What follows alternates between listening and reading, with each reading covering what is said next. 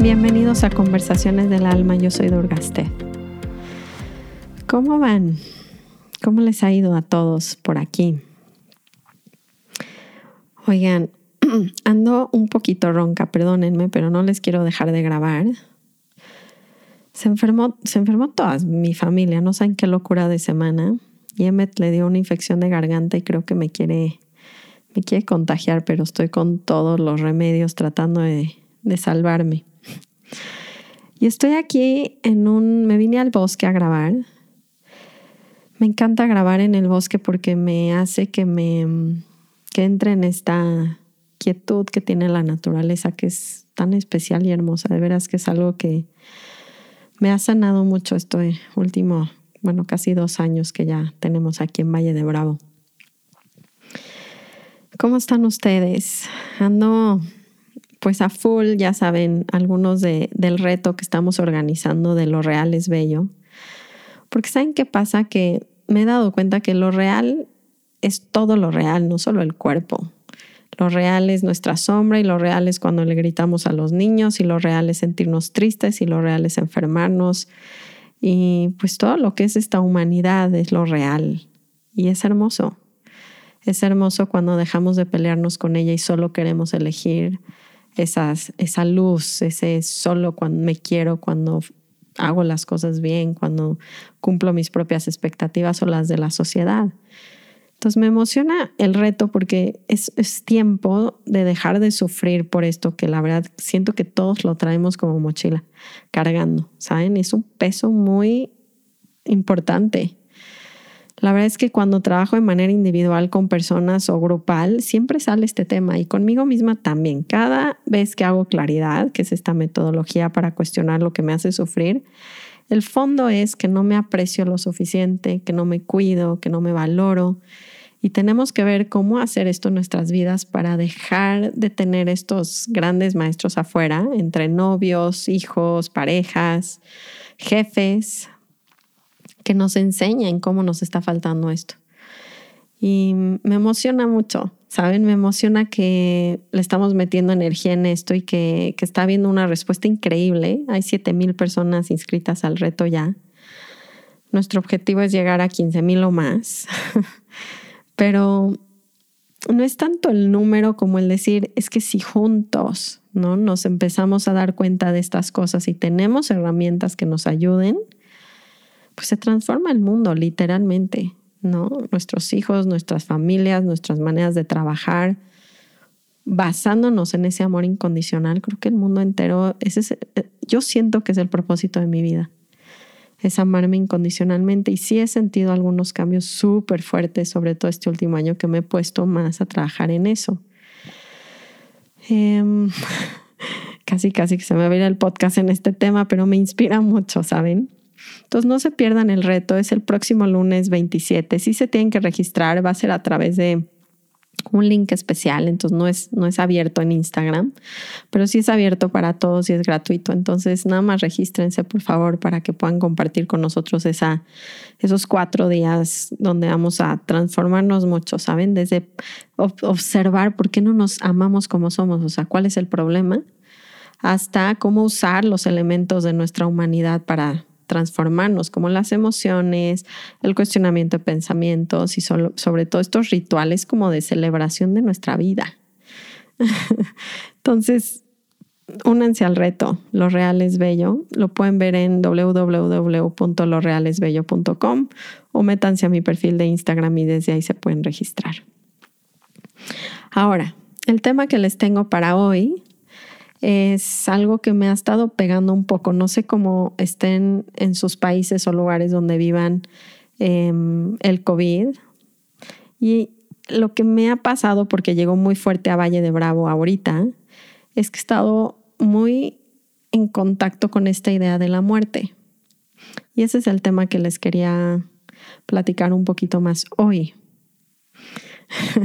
así de casi que lo van a pagar, ¿no? No, no lo apaguen, no es tan serio, pero es una perspectiva tan distinta cuando nos recordamos, porque esto es evidente, ¿no? Que nuestra vida no es permanente y eterna, al menos no, es, no esta encarnación humana, pero cambia mucho la perspectiva de lo que haría en esta encarnación cuando me acuerdo que literalmente me voy a morir. Entonces, vamos a tomar tres respiraciones juntos para meternos un poquito más en este tema. Vamos a tomar quietud si están caminando, si están cocinando, si lo que estén haciendo. Dense un segundito, paren, sientan su cuerpo y vamos a inhalar. Exhalo. Inhalo. Exhalo. Última vez, inhalo. Y exhalo.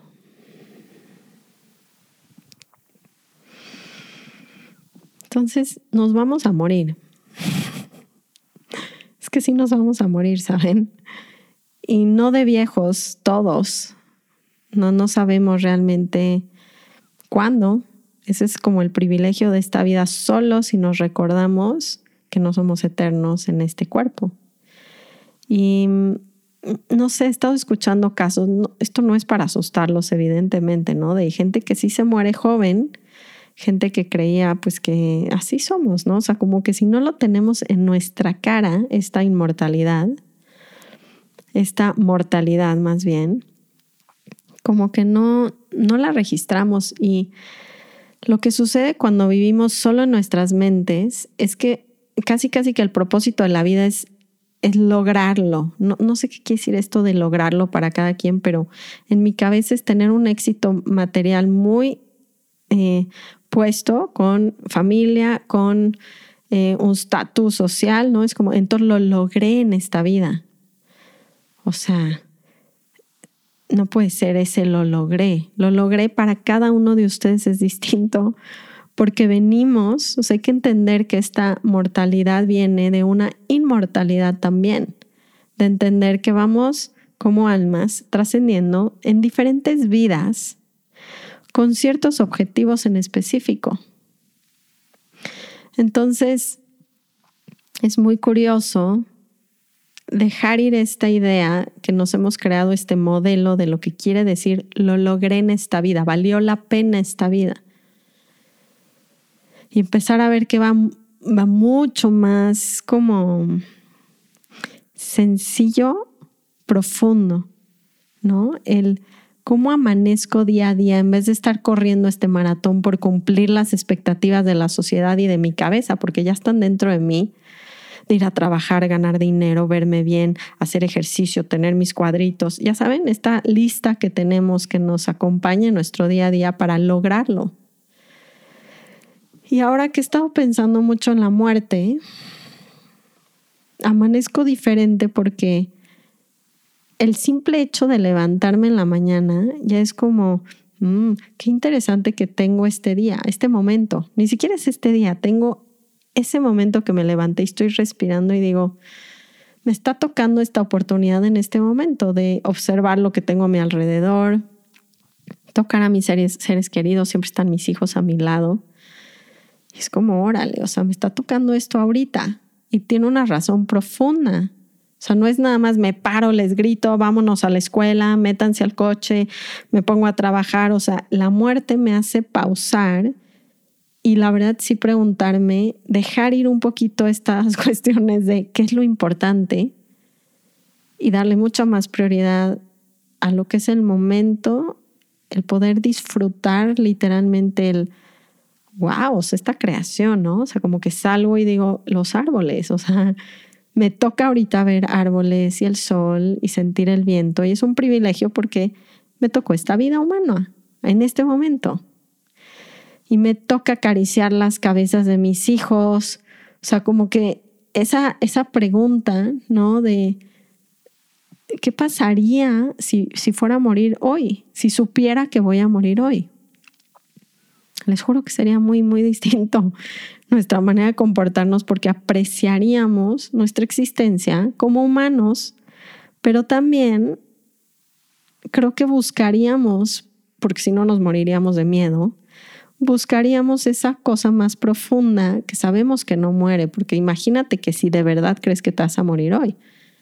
O sea, una parte de ti, más bien, no este cuerpo que nos regalaron como vehículo para habitar y para relacionarnos con el mundo que está alrededor, se va a morir. Y esta vida, como la conozco, se va a morir, pero hay algo que no se muere. O sea, como que forzosamente cuando se preguntan de la muerte, van a tratar de rozar algo que sí es permanente, que sí es eterno y que no se muere. Y a mí se me hace un tema súper importante mantenernos así del día a día, o sea, casi casi que un tatuaje de te vas a morir en el espejo en la mañana, en vez de poner eres valiente, hermosa, digo, está bien las afirmaciones, pero chéquense esa afirmación en el espejo. Te hoy te vas a morir o te vas a morir. Les juro que esa ya me, ya me lavaría los dientes de diferente manera. No sería como, wow, si fuera la última vez que me voy a lavar los dientes, o que tomaría agua, o que le voy a decir Adrián, te quiero, te amo, wow, ¿no? O sea, lo que nos ha tocado vivir, cómo apreciaría darle un abrazo a mis hijos. Es impactante y nos hace también otra cosa muy, muy importante. También nos hace darle prioridad a las cosas que lo tienen y soltar las que no. O sea, ¿de qué creen que van a hablar en su funeral las personas, por ejemplo? De sus bienes, de sus cuerpos, de, o sea, como que nos... A mí me realinea esta, esta perspectiva de la muerte, me ha, me ha hecho apreciar mucho más tipo el contacto que tengo con mi familia y, y sí redirigir mi vida, ¿qué quiero hacer? O sea, si esta es mi, mi experiencia humana y vengo a aprender, como un poquito también renunciar, como entregarme a que yo sé que me está guiando esta, esta cosa perfecta, porque también me entró mucho miedo de la muerte y me acordé de esta frase de Maharaji, de mi gurú, que está, esta, es una historia en el libro que les contaba de mm, el Un milagro de amor, que es el nuevo libro que tradujeron en español, que lo recopiló Ramdas, estas historias del gurú. Y, y en una de las historias que a mí me encantó, dice que está este devoto con Maharaji en un río y se quiere tirar al agua, pero se muere de miedo porque no sabe nadar. Entonces Maharaji le dice, sí, aviéntate, no va a pasar nada. Y se muere de miedo, o sea, no está pudiendo, ¿no? Y le dice, fíjate, para que no tengas miedo, ves ese puente que está allá arriba, así saltaras de ese puente y cayeras, no te pasaría nada si no es tu momento. Y me he quedado muy reflexiva entre esto del COVID y el miedo que nos genera la muerte. Fue como, esta, esta historia se ha quedado en mí este mes. Es como si no me toca, no va a pasar. Eso no quiere decir que me voy a aventar del puente, pero sí me quita esta ansiedad, ¿saben? De me voy a morir, me voy a morir, me voy a morir en el mal sentido. Como, como en el miedo, en el dejo de hacer actividades también. No quise que no me cuido del COVID, pero hay un balance ahí, una línea muy fina en la cual de verdad entiendo que vine con cierto propósito. Entonces a mí me ha hecho soltarme más, a decir, quiero ser un vehículo. De verdad sí quiero serlo. Hoy en la mañana estaba meditando y se lo pedí a mi, a mi gurú.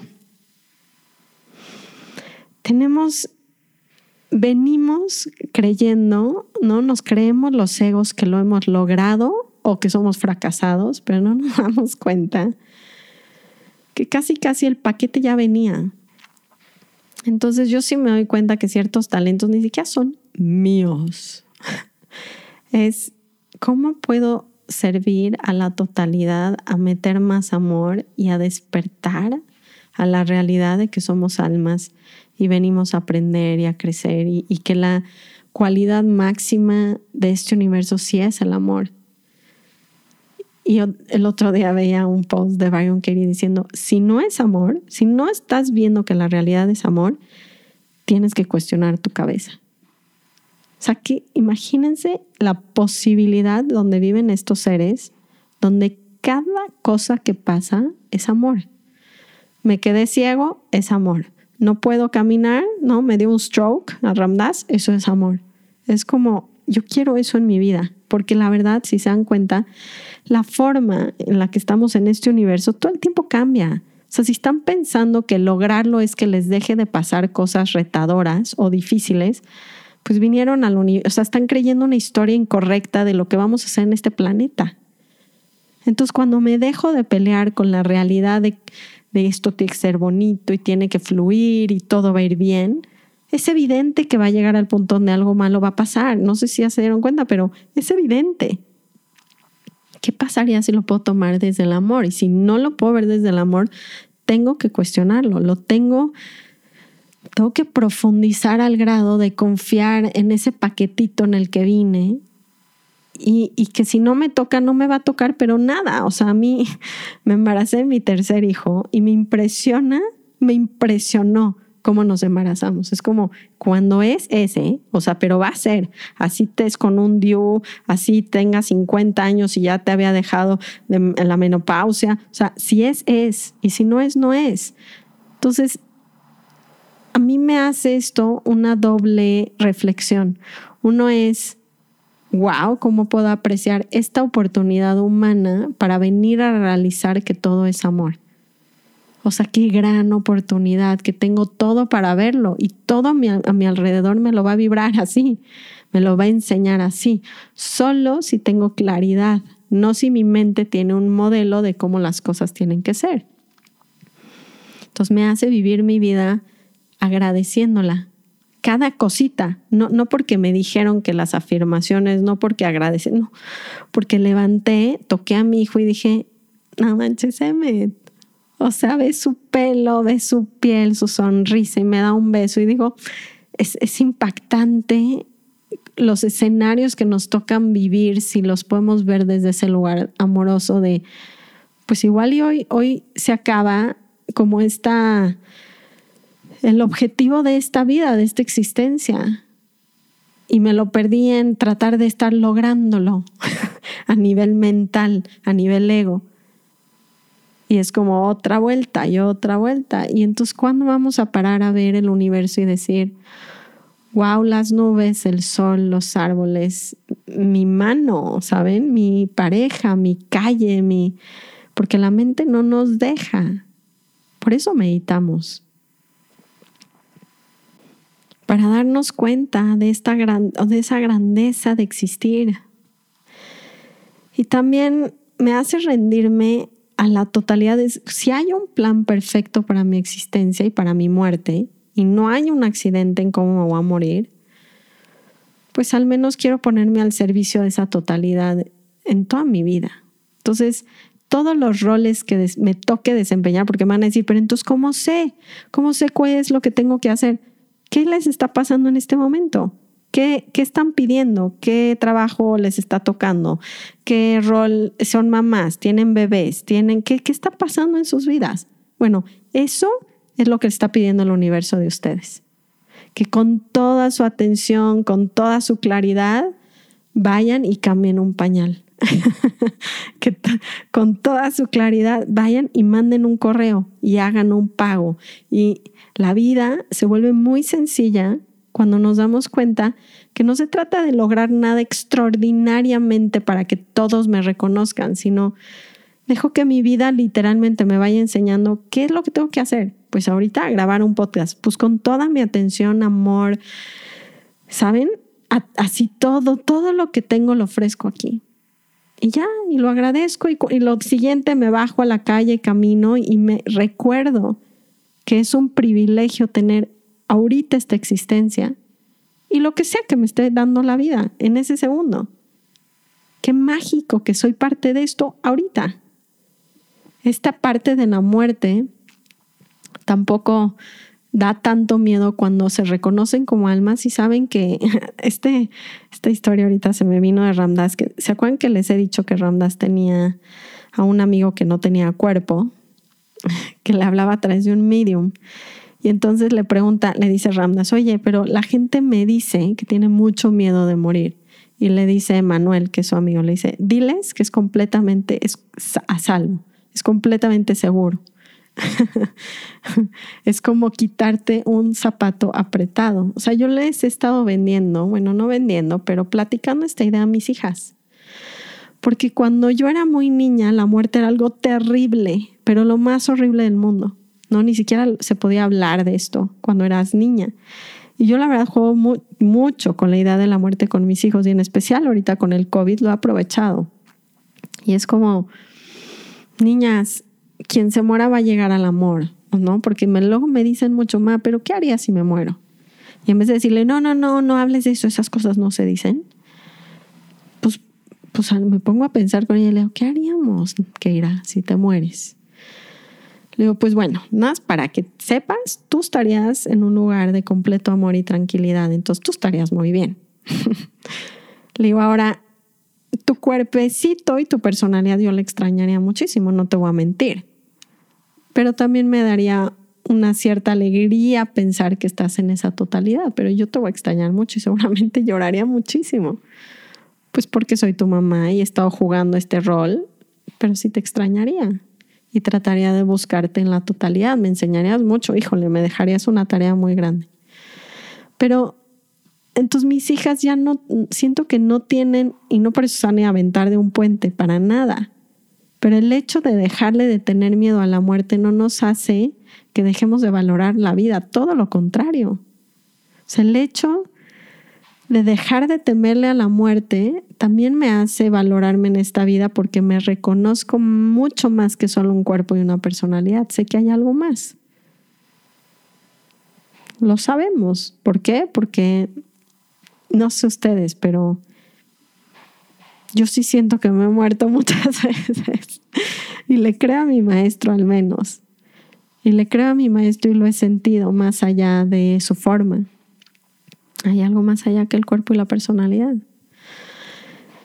Y sí, creo que es importante, es importante tener consciente que nos vamos a morir, no para tener miedo, pero para meternos en el amor de esta existencia. Y creo que ese es el podcast que les quería compartir hoy, que se hagan esa pregunta en la mañana y la pongan en su espejo, ¿me voy a morir hoy o me voy a morir? ¿Y qué cambiaría? ¿Y qué prioridades haría? ¿Y qué cosas que les da miedo darían ese paso? Yo creo que mucho en sus vidas. No sé, en la mía muchísimas, muchísimas. O sea, sí, la verdad es que haría cosas que... Pero lo que más me llama la atención, fuera de que le hablaría esto o haría algo grande, son cosas muy sencillas en mi vida. O sea, disfrutaría jugar con Emmet Ayer me estaba acordando de la, de la muerte y venía manejando con él porque se enfermó y lo tuve que llevar a México. Y, y pues siempre hoy en día están las opciones de las pantallas cuando ya estamos muy cansados, ¿no? Y yo no había dormido nada y he estado trabajando mucho. Y pues sí pude darle la pantalla y se acabó, pero dije, mm, me voy a morir. Le quiero dar la pantalla y dije, híjole, me gustaría disfrutarlo un poquito en esta edad en la que está, que es súper graciosa, intensa, divertida, que tiene tres años. Y empezamos a hacer un juego en la carretera, pero les juro que surgió de, pues, sí me voy a morir, yo no lo sé. Y él también, no sé cuándo. Podría disfrutar esa carretera, ese momento y hacerlo, es lo más completo que he podido tener. y no saben cómo cambió el ambiente no sé si renunciarían a sus trabajos o no, o sea, pero es una gran pregunta de hacerle. No creo que sea tantos cambios grandes de, no, me iría a la viajar, o sea, siento que son cosas muy chiquitas, muy chiquitas que yo veo que sobrevivimos más allá de estar viviendo, de que no hay conexión a los ojos de nuestras familias, amigos, que me cocino y estoy corriendo. Yo noto mucho esto en mi vida estoy cocinando y estoy como con la mente fruncida porque me tengo que ir a no sé dónde y digo, ah, ahí es lo que cambiaría. En disfrutar tocar una manzana. Son cosas muy chiquitas, les juro. De eso se compone la experiencia de sus vidas. No tanto si se cambian de trabajo, por fin algo que tenga sentido. ¿Cómo va a tener sentido si no puedo cortar un bien una manzana? O sea, ¿qué trabajo va a tener sentido si no puedo cambiar un pañal sin el ceño fruncido y estar maltratando internamente a mi hijo de que yo me quiero ir a hacer otra cosa? O sea, ¿cuándo vamos a disfrutar lo que sea que nos toque en, en este universo que nos está presentando en este momento? No sé, les dejo esta reflexión. Escuchar este audio, no sé, respirar hondo y caminar diferente y cocinar diferente y dormir diferente y dar un beso diferente. Y de eso se trata, yo creo que nuestras vidas es, es de darnos cuenta que todo alrededor podría ser amor. Los voy a dejar. Gracias siempre por escuchar, me inspiran, me ayuda, a mí me centra, tanto como ustedes, los que me han escrito que les ayuda. Y gracias, como siempre. Y nos vemos el lunes 27 en Lo Real es Bello. De verdad va a estar bueno. Espero que, que nos acompañen. Los quiero. Ram, ram.